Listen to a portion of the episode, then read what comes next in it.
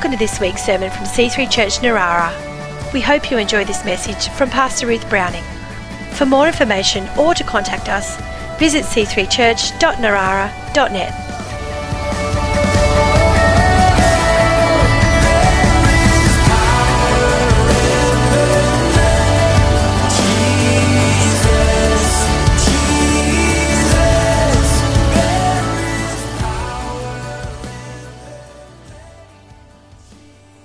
Hallelujah. Praise God. Bless God. Well, church, good morning. A bit comfortable here. So, hello, here we are. I say hello to you out there. I just wish I could give you all a big hug, but that will come. In the meantime, we are together in spirit, as Paul said. I'm with you in spirit. I can just feel you there, and I feel love for you, and I feel your love. so, I'm going to preach this morning from Psalm 91.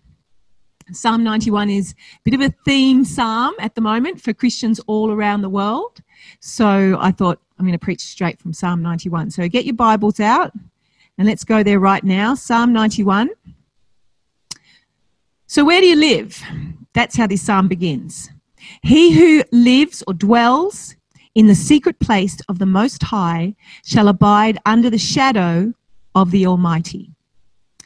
Where do you live? Well, that's quite an important issue at the moment, seeing as we're spending a lot of time at home. I wish I was like one of those celebrities, you know, that um, have those mansions out in the countryside. That we should have we should have got one of those for this time, babe. that would have been good. Just have a, a nice mansion and horses and all that. And then you're isolating, but you're just in a country estate. But that's not to be. We all have our homes, and praise God, we have some of us have gardens. That's nice. Um, but also who you live with is going to make a big difference in these next few days. So you know about whether you enjoy living with people or not. Psalm 91, verse 9, verse 1 He who dwells in the secret place of the Most High. We need to decide to live with God. We can actually live in this place with God, and it's called the secret place. And I, I really like I, I was thinking about that term and the, the secret place, and I thought, because it's a secret, it really is a secret. It's hard to understand unless you actually live there. And there are people who say, oh, yeah, I, I, pray, or, or I'm a Christian, or I go to God. But do you know what it means to this? Do you know this secret? Do you know the secret? Because once you've discovered this secret, this secret place, this place in God, it's the best place to live. And actually, it's interesting because then the other issues aren't so important. The, uh, the, the physical home doesn't matter quite so much because you can find this secret place in a closet. I mean, I literally get in my closet sometimes. It's the best place. I've got not a bad little wardrobe there. I shut the wardrobe, I put a cushion down. You can find that secret place. And once you're there, you discover this secret that I can, I can go to heaven. I can go and be with God. I can experience the enormity of God's presence and God's place just in my closet or at my window or in my bedroom or wherever I am. And it's a secret. And I think it's a little bit different for all of us, this secret place. I was thinking about that. We all have a different relationship. But it's perhaps a stillness, perhaps it's a flood of ideas. When you're in His presence, you just he, you, suddenly get all these ideas. I need pen and paper nearby when I'm praying because I, I, I, think of things to do. And I used to think it was a distraction. Now I know it's God reminding me. So I write them all down, get that out of the way. Sometimes I think of people that I need to pray for or that I want to visit. Sometimes I get uh, visions, visions of angels. I see things in the spirit. I, I see God. I, I see heaven. All different things. And, and let me encourage you often I get a scripture that comes up in my heart just a, a, oh, where did that come from? I've read it, I don't know, years ago, but it comes into my heart.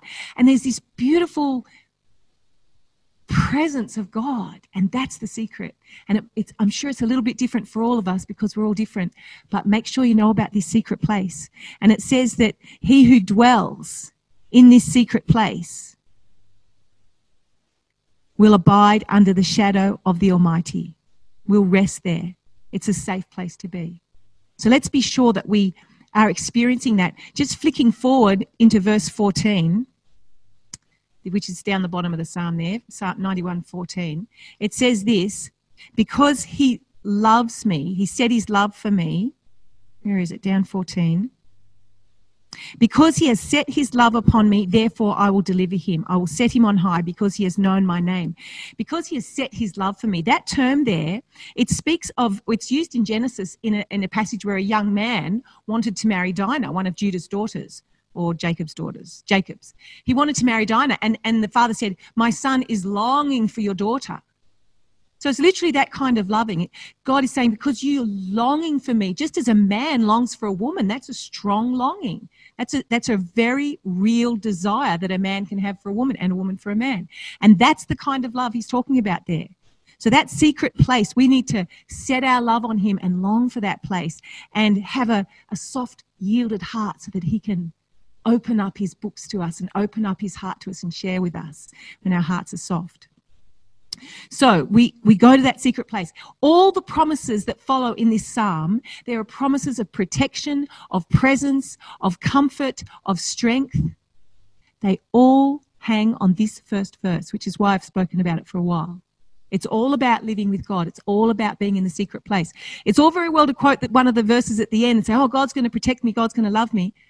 Yes, when we dwell in the secret place, when we set our longing on Him, when we're in relationship with Him, close relationship, then all these promises follow. So let's get verse 1 right.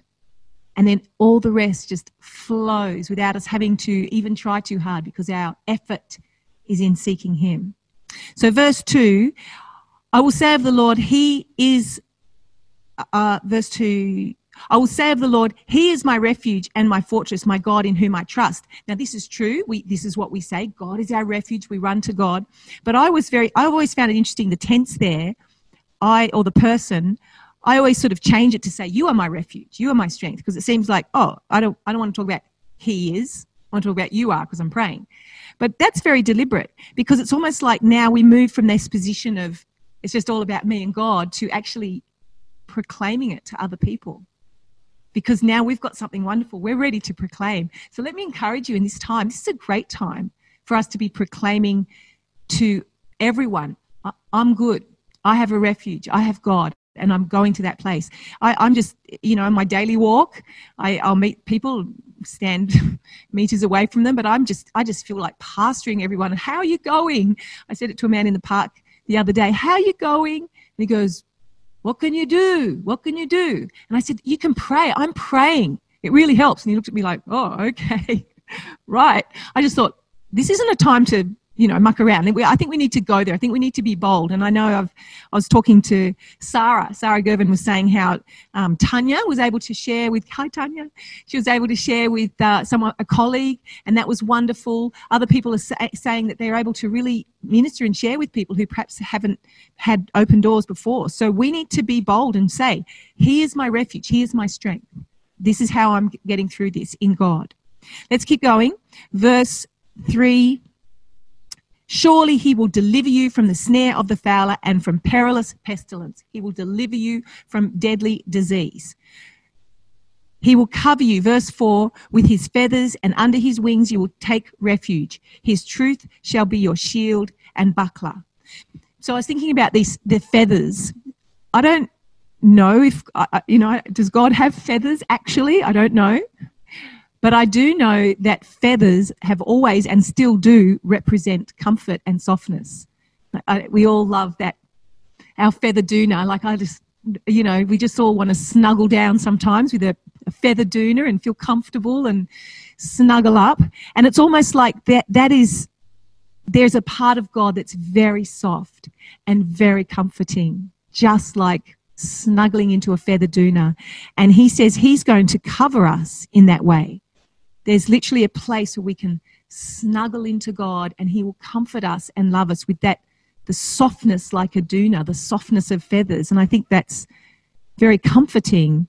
God can be very soft, very comforting, very gentle to us. And we need to experience that. However, at the same time, it says His truth is your shield and buckler. So the shield, obviously, a big shield, and buckler is probably, they're not sure, but it's probably a smaller shield. So this is a defensive position and this is a strong position. And we need both at this time. We need to be able to go to God and He will comfort us.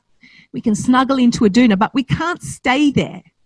This is not a time to shrink back, church. This is not a time to say, so I just want to get in bed, put on Netflix, snuggle under my doona, and, and not come out. That's where I want to stay. It's like, I know, I know, but we can't do that. We need to be the ones out being strong and proclaiming. And so we need truth as a shield because we're going to get attacked. It, it, whether it's attacks in our minds, whether it's the, the TV, the news, the, the, the fear, there's all kinds of attacks, and we need the truth of what God is saying. I'm going to look after you. It's going to be all right. We need that truth and we need it in and i think it's interesting that that truth there comes in two ways. It's both a shield and a buckler. So we need the major truths in our lives. God is good. Jesus saves me. I'm going to heaven. Major truth. But we need little truth as well. Don't put up with little lies.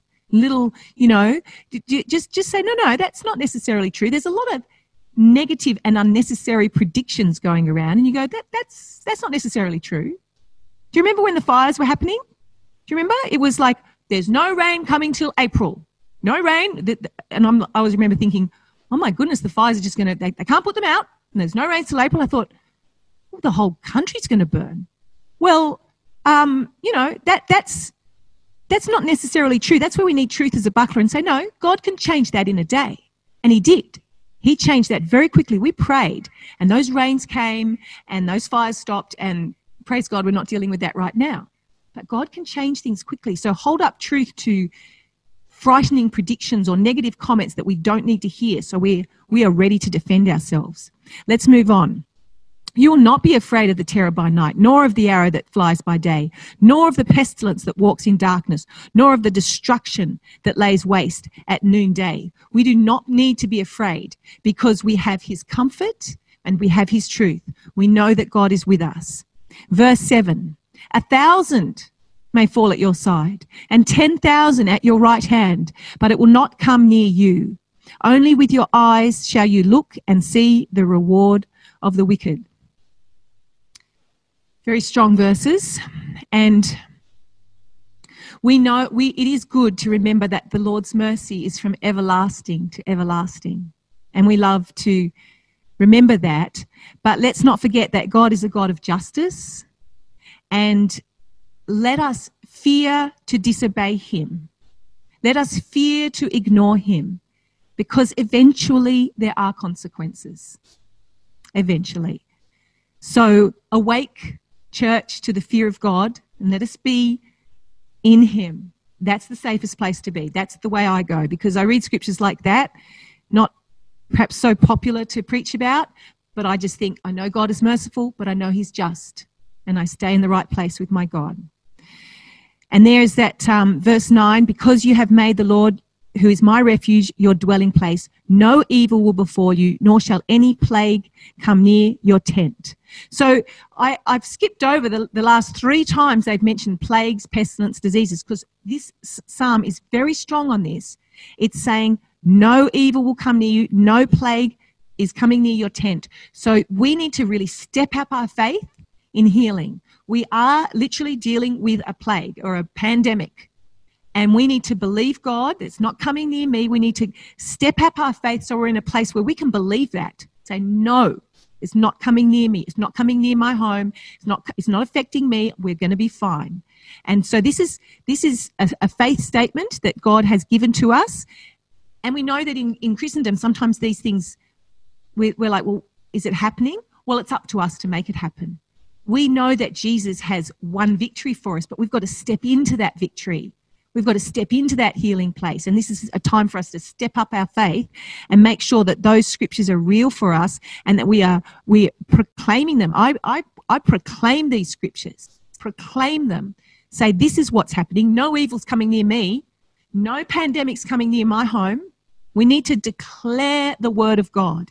And one of the reasons we need to declare it is because verse 11 says, He gives His angels charge over you to keep you in all your ways. In their hands they will lift you up lest you dash your foot against a stone. So angels are serving us. We don't tell angels what to do.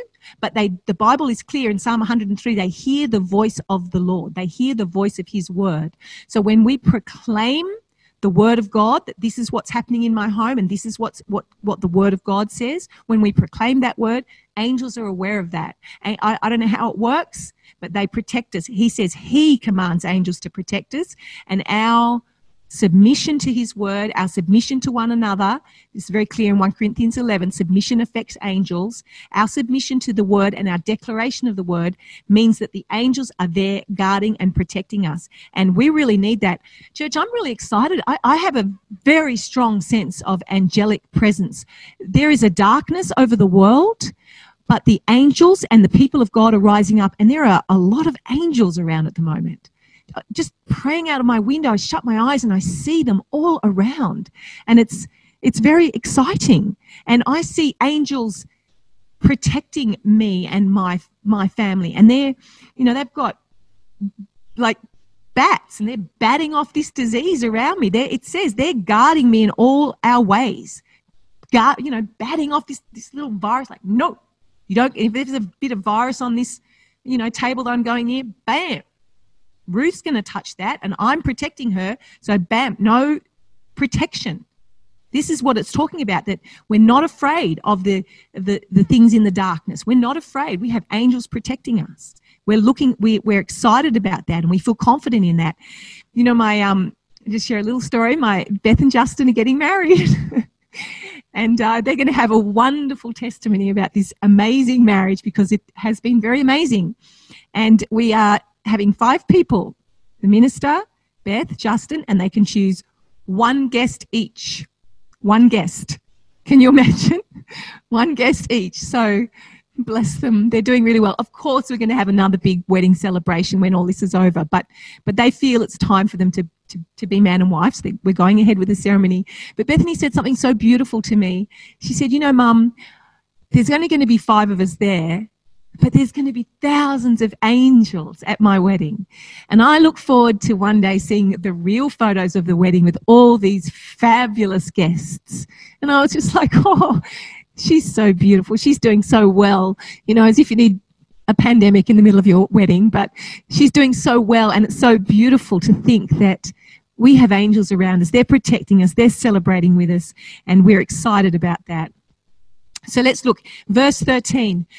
We will tread, you will tread upon the lion and the cobra, the young lion and the serpent, you will trample underfoot. So this is strong. This is really moving to, it's not just about comfort and protection anymore and angels. This is us. We are now treading. Think about that. If you see a snake on the ground, I mean, I've seen the odd snake walking in Australia. You don't, we don't generally tread on them, do we? Like it's kind of like, whoa. You don't tread on snakes deliberately. And I don't have a lot of experience with lions, but no, we don't tread on lions.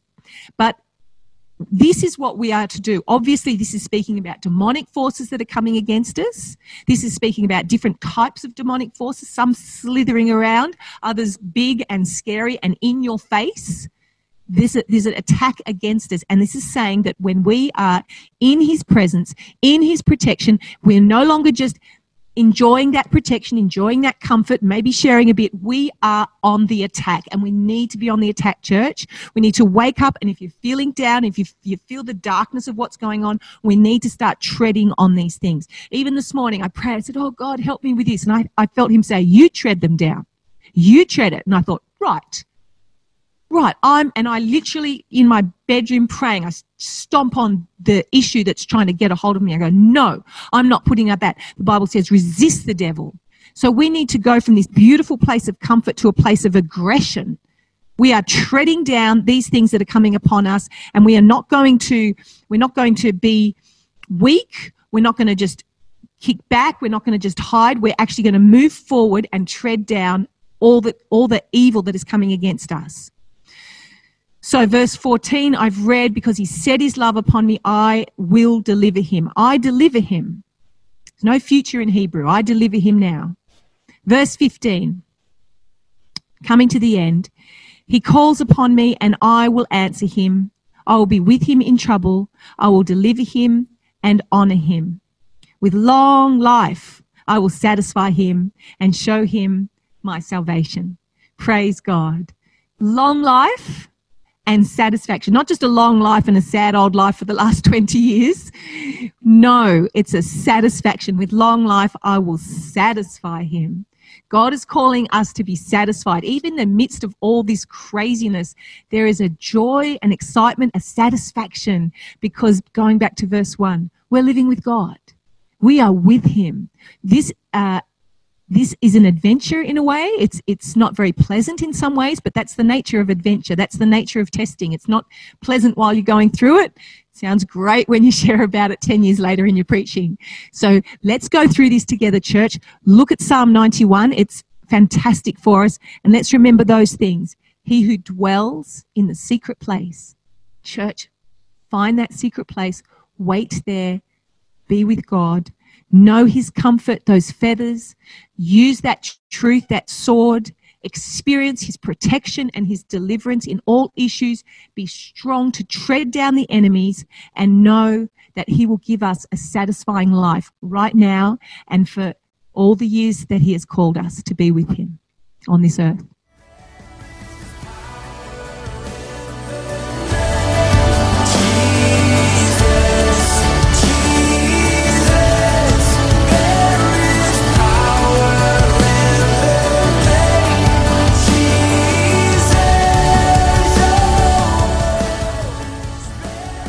We hope you've enjoyed this week's sermon. For more information or to contact us, visit c3church.narara.net.